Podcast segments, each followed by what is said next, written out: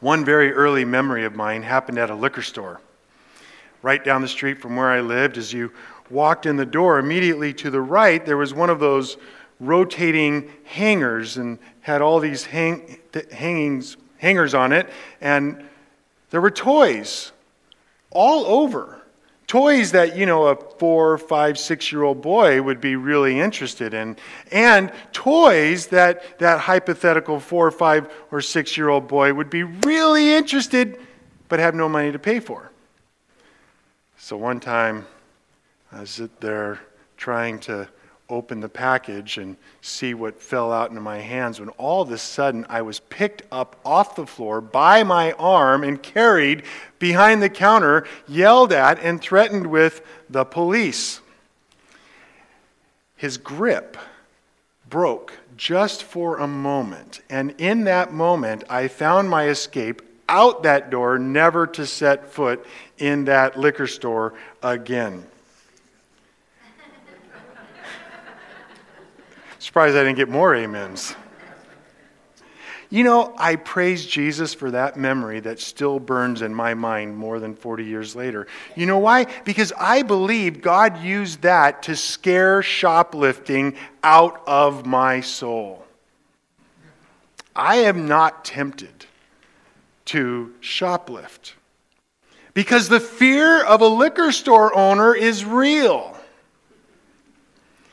The fear of God, though, is better.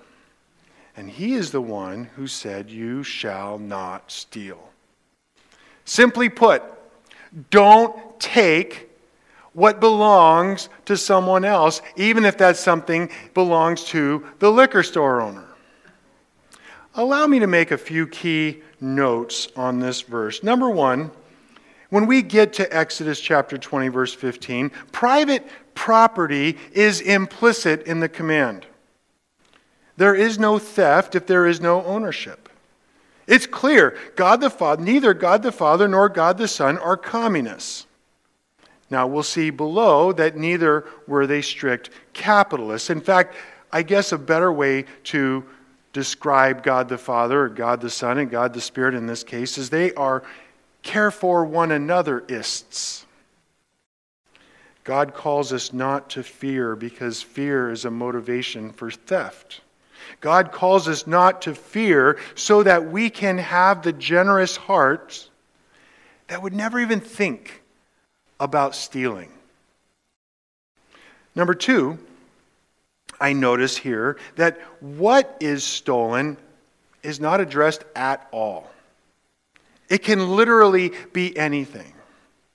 Now, it is true, the Old Testament does give us some guidance.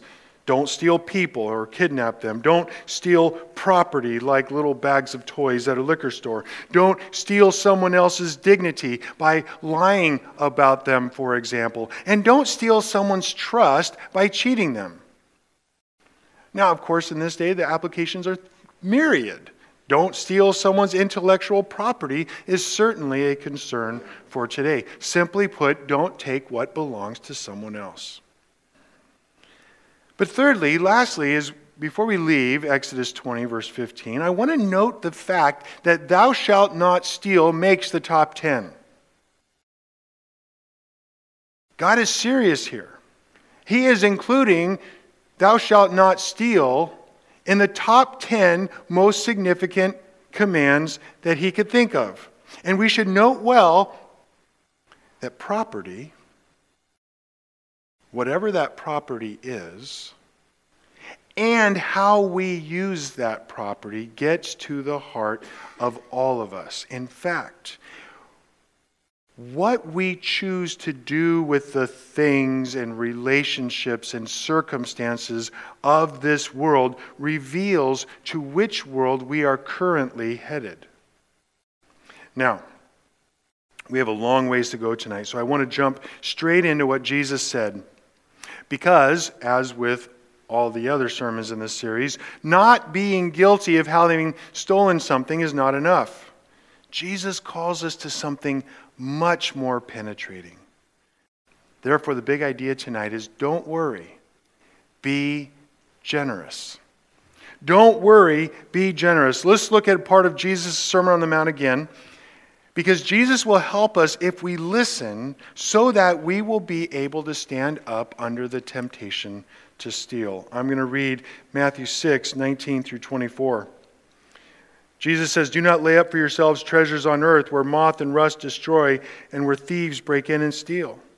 But lay up for yourselves treasures in heaven where neither moth nor rust destroys, and where thieves do not break in and steal. For where your treasure is, there your heart will be also. The eye is the lamp of the body. So if your eye is healthy, your whole body will be full of light. But if your eye is bad, your whole body will be full of darkness. If then the light in you is darkness, how great is that darkness? No one can serve two masters, for he will either hate the one and love the other, or he will be devoted to the one and despise the other. You cannot serve both God and money. Now, I was reminded earlier this week of the first point that I want to make here when Mike Jones quoted a mutually favorite little book. It's called The Treasure Principle by Randy Alcorn, where he says, You cannot take it with you but you can send it ahead. Randy and then subsequently Mike and I get this point from verse 19 through 21. Jesus once again says, Do not lay up for yourselves treasures on earth where moth and rust destroy and where thieves break in and steal. But lay up for yourselves treasures in heaven, where neither moth nor rust destroys and where thieves do not break in and steal. For where your treasure is, there your heart will be also. So, the first question we need to ask as we come to this passage is what is heavenly treasure? And the answer to that is going to be whatever it is that brings God glory. Now that, that's a myriad of things, and hopefully we'll figure some of that out. But one way to look at what is heavenly treasure would be to say that heavenly treasure is that which is valued or honored or pursued with great energy in heaven. So, what is valued in heaven? What is honored in heaven? What is pursued with great energy in heaven? God's glory. The glory of God above all things, including all things. So, whatever it is that brings God glory here in your life and in mine is heavenly treasure.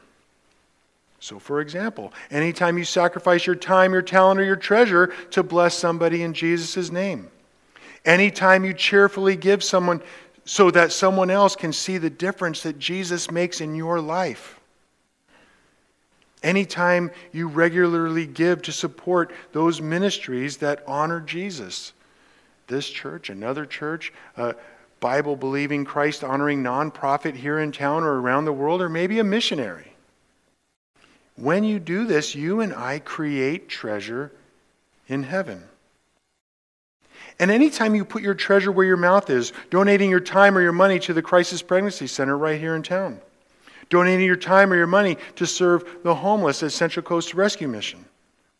What about donating your coffee time and money and sit down with a younger mom so that she can learn from you that child raising is the long, hard, patient task of meaning what you say when you say it. Anytime you put your treasure where your mouth is, you are laying up heavenly treasures. And you send that treasure on ahead, as it would, as it were, for God's glory and for your joy.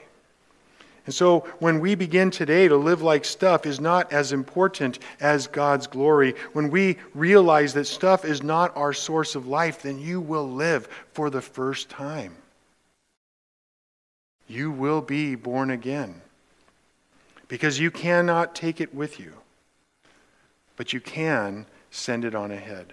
I highly recommend you get yourself a copy of The Treasure Principle. It's not an expensive book, and you know what? We have a couple copies here at the church. Ask us, we'll get a copy for you. Next, Jesus acknowledges a common truth. we see with our physical eyes because the light around us is on whatever it is we're looking at. And Jesus teaches a deeper truth. What we treasure, what we value, what we hold as dear to us becomes our glasses, so to speak, they are our lenses through which we see the world around us. I get this in verse 22. The eye is the lamp of the body. So if your eye is healthy, your whole body will be full of light. But if your eye is bad, your whole body will be full of darkness. If then the light in you is darkness, oh my goodness, how great is that darkness? Whatever you treasure, whatever you focus your time, your talent, and your treasures on, that will blind you to anything and everything else. Paul says something very similar to this to Titus. He says, To the pure, all things are pure, but to the defiled and unbelieving, nothing is pure. But both in their minds and their consciences are defiled. If what you are looking at in your heart, if what you concentrate on, if what you can't get out of your mind, if what you are looking at your, in your heart is Jesus, then you will heart will be full of light. And everything else in the world will be as well because you will see it in relationship to him.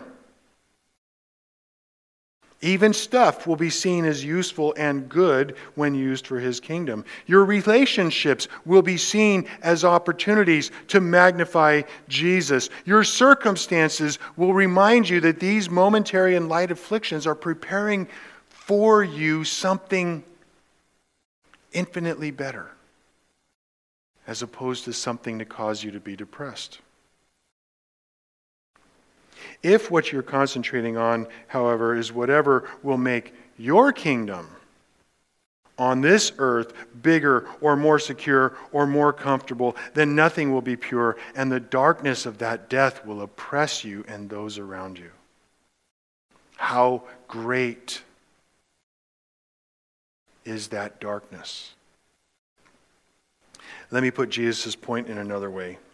Stuff or circumstances or relationships, whatever it is that you believe you need in addition to Jesus to make your life better, stuff in your eyes will make you blind.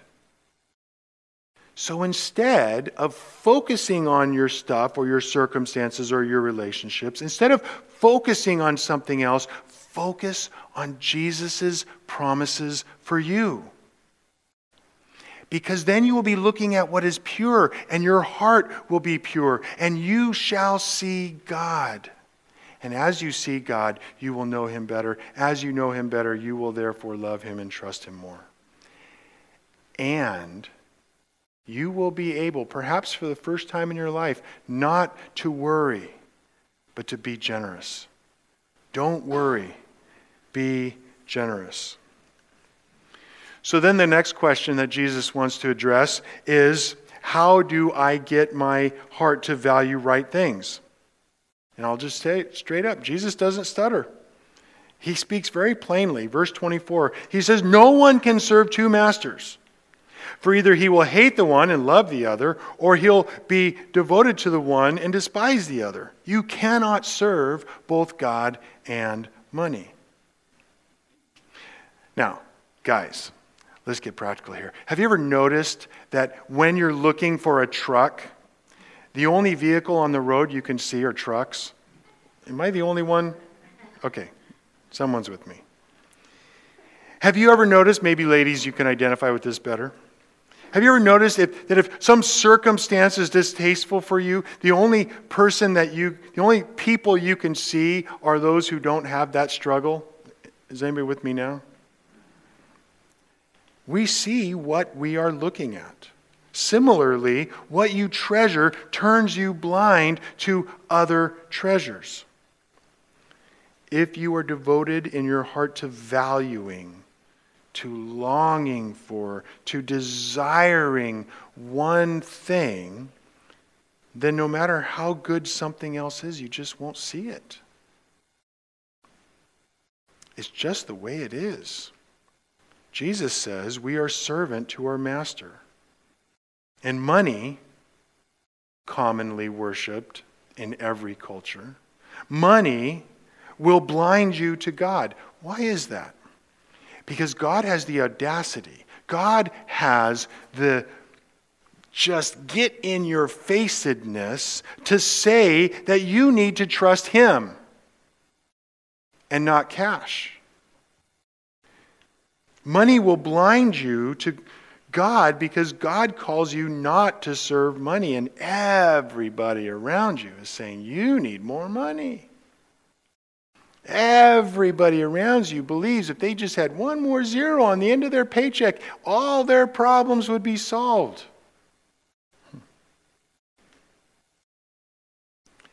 God calls you not to invest your heart and your hands and your head into doing whatever it is that money requires you to do to get more money. Instead, He calls you to trust Him who owns all the cattle on all the hills of the world.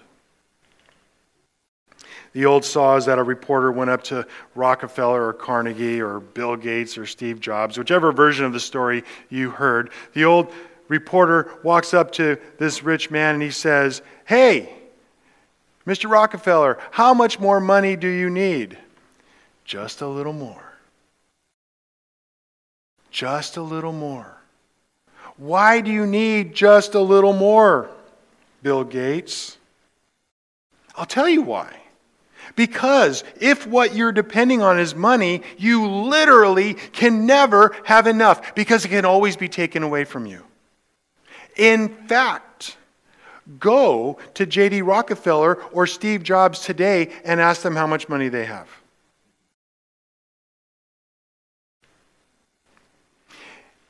You need to understand something about idols. You need to understand about making something into a God. Little g God in this case. A God must provide its worshiper with provision, protection, and purpose. Has to. If it doesn't do those three things, it's not a God. A, a, God must provide provision, protection, and purpose. Now, money is the most common alternative to Jesus, but it fails when it is needed most, as we just said. And when you're worshiping the God of money, boy, it's easy to be tempted to steal. Because if I just had that, if I just had this, then I'd be satisfied. Everything would be okay. See, anybody with me here? Does anybody, anybody experience this at any time in their life?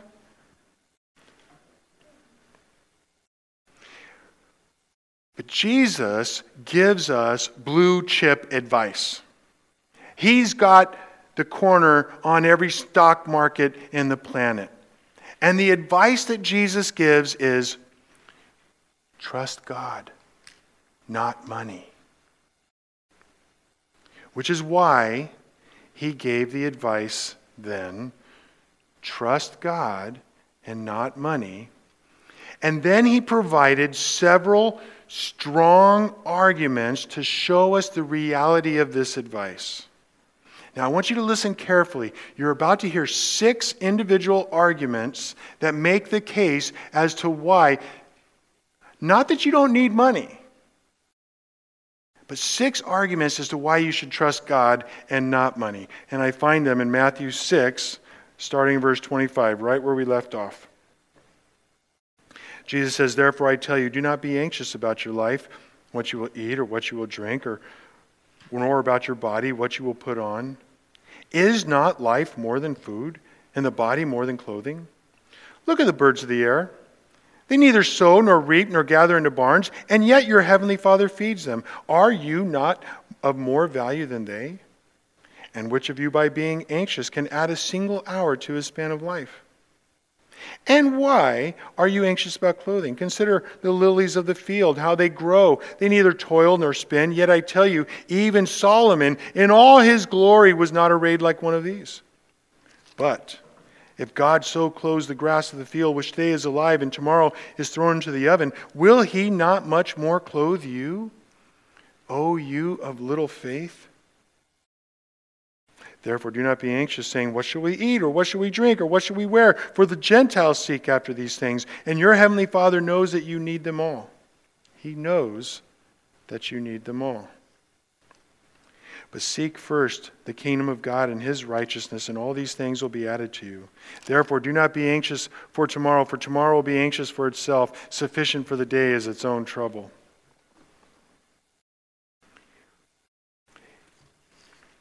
If you're tempted to think that you won't have the provisions you need, you are going to be tempted to steal.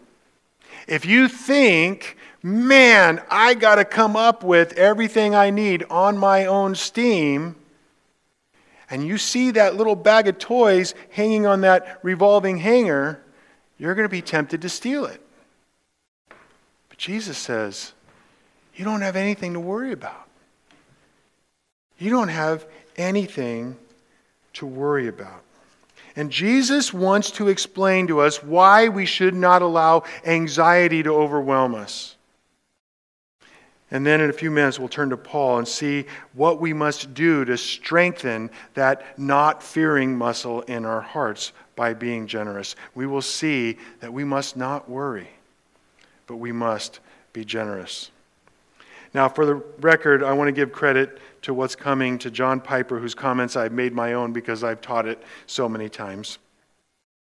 But to start off, I want to address the fact that Jesus sets up the universal problem. And he addresses this in the first part of verse 25. He says, Therefore I tell you, do not be anxious about your life, what you will eat or what you will drink, nor about your body, what you will put on. Jesus is very clear. Don't worry about it. Now, they didn't have 401ks back then, so he wasn't talking about that. But man, this is a pretty good list of things that you might worry about, especially if money is what you are depending on. So, argument number one why should we not worry, Jesus? And Jesus says, Your life is so much more than whatever problems you face. Oh my goodness. My friends, breathe just for a second. You, you have to breathe this air just for a moment. Your life is so much bigger than whatever problems are going on in your life right now. Is not life more than food and the body more than clothing? Answer Of course. Don't worry about it. He will give you what you need. You don't have to steal it or be anxious about not having it. And yet, and yet, Jesus is a realist. He knows you need food and shelter and clothing. We'll get to that in a moment. But first, we get to our second argument. Your life is more than problems. The second one, God takes care of the small things. Verse 26 Look at the birds of the air. They neither sow nor reap nor gather into barns, and yet your heavenly Father feeds them. Are you not of more value than they? Answer Yes. You are more valuable. God's got the back of those little Tweety birds in my backyard. Guess what? He's also got yours. Not only does He know what you need, but He's got your back. He takes care of all the little details. But I also want to note something else. Birds are above all industrious. My wife teases me. She says I have a bird collection in my backyard. We have 13 um, chickens, and then the silly little ECDs, the little pigeons, fly into my backyard and they eat the birds' grain. And, but then, not only that, but we've got a hundred little Tweety birds because my wife planted these bushes and they've got like four or five nests back there. And then those little tiny falcons, fortunately not the big ones, but those little tiny falcons keep coming in my backyard. I think they're eating the little Tweety birds, but I'm not positive. But the point is, is that Jesus knows what these little Tweety birds need. And man, do they multiply. But they are working hard all the time. They never stop working. Guess what? You and I need to keep working as well. We must work. We must save. We must invest. We must use the money that God gives us. Gives us. The difference between us and the Gentiles is we don't worry about it and we don't worship it. Instead, we trust our Heavenly Father like His industrious little birds do.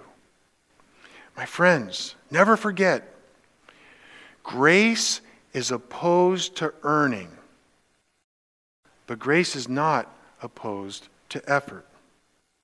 Grace is opposed to earning, not effort. What about argument number three?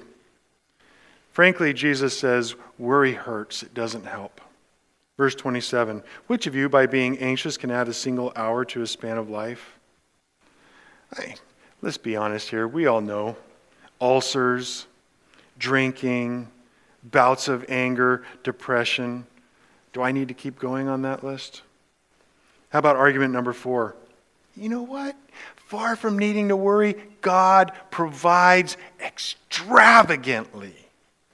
Verse 28 Why are you anxious about clothing? Consider the lilies of the field, how they grow. They neither toil nor spin. Yet I tell you, even Solomon in all his glory was not arrayed like one of these. Jesus knows. He's, he knows Solomon. But if God so clothes the grass of the field, which is today is alive and tomorrow is thrown into the oven, will he not much more clothe you, O you of little faith? I used to go hiking in the Sierras all the time. And it was one of the great things about hiking up there is we would always take one day on our 10 day hike and we'd go hike where there was no trail. We did it on purpose. And you'd go hiking around this corner, around this bend on this mountain, and you'd see all laid out before you area that likely no other human being that year would see grass, flowers, trees, water. Why on earth would God create flowers that no human being would see? My first answer because he enjoys it. Do you remember your toddler? Do it again, Papa. Imagine Jesus. Flower. Oh, do it again. Oh, do it again. Yes, do it again. He does it because it makes us happy. Secondly, God the Father makes those flowers to remind us that the world is not about us. God delights in oceans of fishes that none of us will ever, ever, ever see. He does it because he makes him happy, extravagantly, gloriously happy. But thirdly, God does it because God loves being God. God loves being God. And God extravagantly blessing creation reminds you and me that He loves to be extravagant with His people. Are you not of much more value than they? Answer Of course you are. So fret not, be anxious not. God is extravagant with you. Even when that extravagance is only noticed through the eyes of faith. You know what I'm talking about. These momentary light afflictions don't always seem so momentary, and they don't always seem so light. Amen? It takes the eyes of faith to see it. So don't worry, be generous. Argument 5, God's got your back. Verse 31, therefore do not be anxious, saying, What shall we eat, or what shall we drink, or what shall we wear? For the Gentiles seek after all these things. The people who don't trust the promises of God for them in Christ, they seek after all these things. They're, they're consumed by them. But your Heavenly Father knows that you need them all. You know, it's, an, it's one thing for a filthy rich American living in one of the best places in the world to say, oh, you don't need to worry about money. But you know what? Even for the people who aren't filthy rich, living in best part of the country, this verse reminds us that God knows what you need. And frankly, let's just be honest here. Let's just be straightforward. In this culture, at this time, where we live, you need money.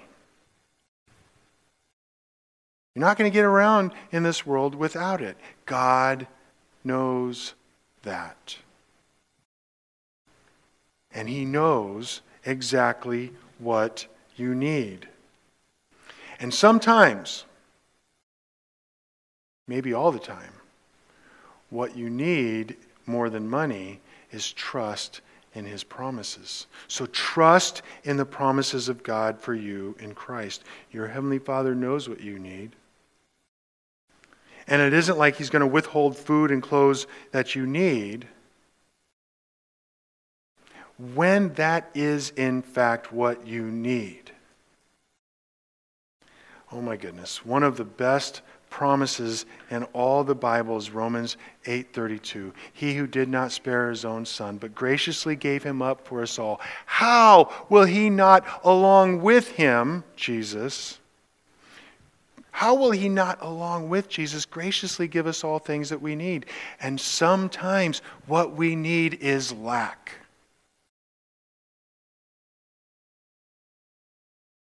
And that is when we must see with eyes of faith instead of the eyes in our head. But as I've said here many times, Christian, look at me for a moment. If you trust the promises of God for you in Christ, you are safe and you are loved. You are safe. You are loved. Your Father in heaven knows what you need and when you need it, even when what you need right now is lack. And He's your Father. He will give you what you need.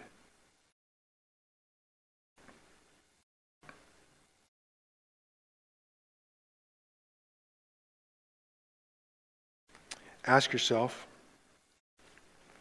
what thing, what relationship, what circumstance are you depending on in addition to Jesus? When you're honest with yourself, what does your heart tell you that you needs besides Jesus? Uh, just so that we're real here, we are all there. Every single one of us. And if we claim that we're not, we're lying to ourselves. And we need to go to Jesus and say, Jesus, show me what I am depending on besides you. And He's so gracious, He will do it. Ask yourself, what thing or relationship or circumstance am I depending on? And then take it to the Lord. Find a promise. Romans 8:32 is a great place to start. If you need another one that's more specific to your circumstance, call me. We'll talk about it. But not this week, Monday, Tuesday, Thursday, or Friday, because I'm in jury duty. And when you take this promise, know that you are safe. Know that you are loved then you'll be able to receive the next promise that Jesus gives us in Matthew 6:33. Seek first the kingdom of God and his righteousness, and all these things will be added to you. Jesus knows you need these things, and so when you're kingdom minded, when you're doing what you know you ought to be doing, he'll make sure that you have the resources you need to keep going. Seek first the kingdom of God and his righteousness. Put these promises in your heart and trust them. What things, what things, Jesus, will you add to us? Whatever you need to glorify God. Because, Christian, the world that you live in right now is a perfectly safe place for you to be. Christian, one who trusts in the promises of God for you in Christ. This world is a perfectly safe place for you to be. For as long as Jesus wants you here. So don't worry. Be generous. Last argument, number six. Join with Jesus now because you ain't got time for that. No time to worry. Matthew 6:34 Therefore do not be anxious about tomorrow for tomorrow will be anxious for itself sufficient for the day is its own trouble. I got to hear an amen on that one. Some of you may or may not know this. I get this from my stepdad. I'm sorry. the great American troubadour, Willie Nelson, once said, I could cry for all the time I've wasted, but that's a waste of time and tears. Sorry. You know what? You could cry. You've wasted time and tears abundantly. Tell me I'm wrong. But that's a waste of time and tears. It's a waste. yeah, that ain't no good. Worry, anxiety, fear is not only a waste of time and tears, it's dumb. You, amen. You serve the King of Kings and the President of Presidents. You don't have anything to be afraid of, my friends. So stop it. Don't do it. Don't worry. Be generous. Let me add one more thing before we leave this. When you pray to Jesus, you are praying to the wisest, most intelligent, capable, and giving person in the universe who is willing to help you in any and every situation. When you pray to Jesus, you are praying to the wisest, most intelligent, capable, and giving person in the universe who is willing and able to help you in any and every situation. Write that down and say it to yourself when you need it. Jesus understands you. He knows what makes you tick. He gets how you feel. He recognizes your fears and failures and your dreams, and He acknowledges all your best qualities and hopes and longings. He knows your sin, and He is still willing to hear and answer your concerns. Trust Him. Because if the wisest, most intelligent, capable, giving person in the universe is willing to help you, then you know that the advice that he gives you is good, better than blue chip. Now, I want to step away from the poetry of Jesus' six arguments. And I want to move to Paul because Paul, in this case, is a lot more direct. And he gives four promises that are relevant to a heart that is intent on training itself not to steal, among other things. Because you will best train your heart not to steal, not by going home and saying, Don't steal, don't steal, don't steal. That's dumb. That won't get you anywhere. Instead, you will train your heart not to even think about stealing when you know and love and trust God's promises for you because then you won't be afraid of the future. You won't be afraid of any lack because you know that any lack that you do have, it'll be because God gave that to you. So let's look at Paul's passage in 2 Corinthians 9, chapter, chapter 9, verses 6 through 8. Paul says the point is this Whoever sows sparingly will also reap sparingly. Whoever sows bountifully will also reap bountifully. Each one must give as he has decided in his heart, not reluctantly or under compassion, for God loves a cheerful giver, and God is able to make all grace abound to you, so that having all sufficiency in all things at all time, you may abound in all good works. Bottom line God is able to make all grace abound to you. Are you missing stuff? God is able to make all grace abound to you. Are you missing circumstance? Your circumstances frustrating? God is able to make all grace abound to you. Are your relationships painful? God is able to make all grace abound to you. And when, not if, when and when, like the Macedonians, your poverty wells up into generosity, you will also have the joy, the peace, the wholeness that is necessary to live in such a way that theft, stealing, will be the furthest thing from your mind. So don't worry. Be generous let's, let's get down to it. You know what? The old song, it was a great song. I, I still sing it to myself, sang it to myself many times this week. Don't worry. Be happy. All right, yeah, you all know that song. I know you do. It kept going through my mind. And you know what? I like that song. It's a fun song. But you know what will get you not to worry? You know what will get you not to steal or even think about stealing? Generosity. Letting go of stuff so that people can have what they need. Whoa! What a game changer. You can be a part of what God uses to provide for your neighbor, for the near one that God puts in your life. You know what's going to keep you from wanting to steal? Being generous. But not with viruses. If you have a virus, keep it to yourself, okay? Go home, take some Theraflu. I said just a moment ago that we choose to, what we choose to do with the things of this world reveals the world that we are traveling to right now. And if what you enjoy and purchase and use, the stuff that you gather around you, if that stuff is secondary to your trust in Jesus, and you can look at it and say, Jesus, thank you for this. Praise Jesus. How can I use this to further your kingdom? When you're doing that, there's there's nothing else. Praise Jesus. And He's extravagant. He gives us things that, that we want just because we want them. Praise Jesus. And you realize that you don't need to steal them because if you don't have whatever that stuff is you're thinking about, if you don't have it, you still know you are safe and you are loved.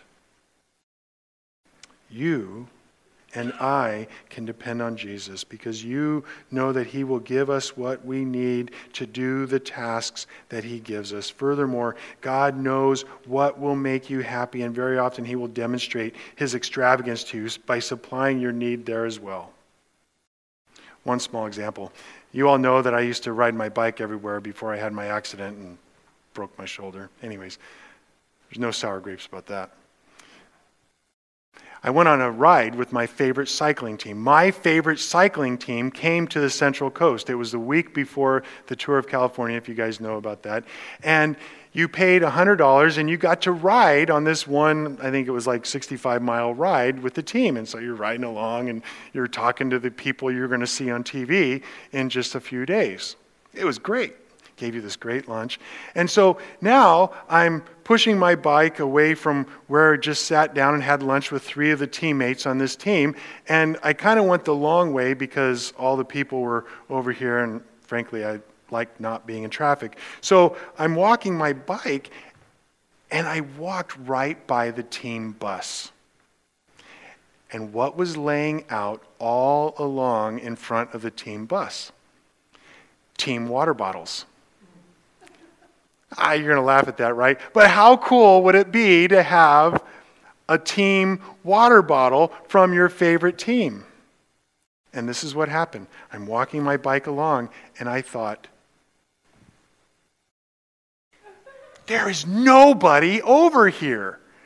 It's, it's from here to that chair. There's 30 of those stupid water bottles right there. I could just go over and pick one up. I, it went through my head. I may have actually stopped walking at that moment too. I kept on walking. I put my bike on my truck and I drove home. A week later, the team was in Solvang and I paid 15 bucks for a water bottle. And so it's, it's sitting in a cupboard with the door shut in my garage. So, how important is that water bottle to me? But the lesson is what's important.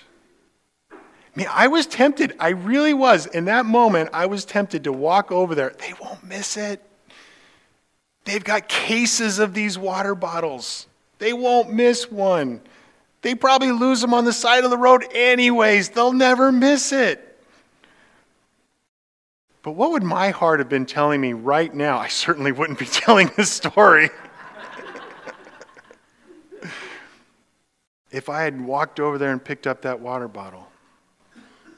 My friends, don't worry. Be generous. And you won't want to steal.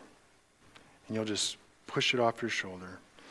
Lord Jesus, I really do thank you that stealing is not a strong temptation in my life, but I know that it is a strong temptation in some of my brothers and sisters' lives right here in front of me. And I also know, Lord Jesus, that they're probably perfectly strong in areas that I struggle with. Oh, Lord, we are all sinners for as long as you leave us here. God, let us rely on each other and let us rely on your promises. Let us band together and bring glory to you and let us support one another. Let us be generous with one another so that we will not be tempted to steal. And we will be able to encourage one another in those areas where they struggle so that they can turn around and encourage us where we struggle. God bless us and make us a blessing. In Jesus' name, amen.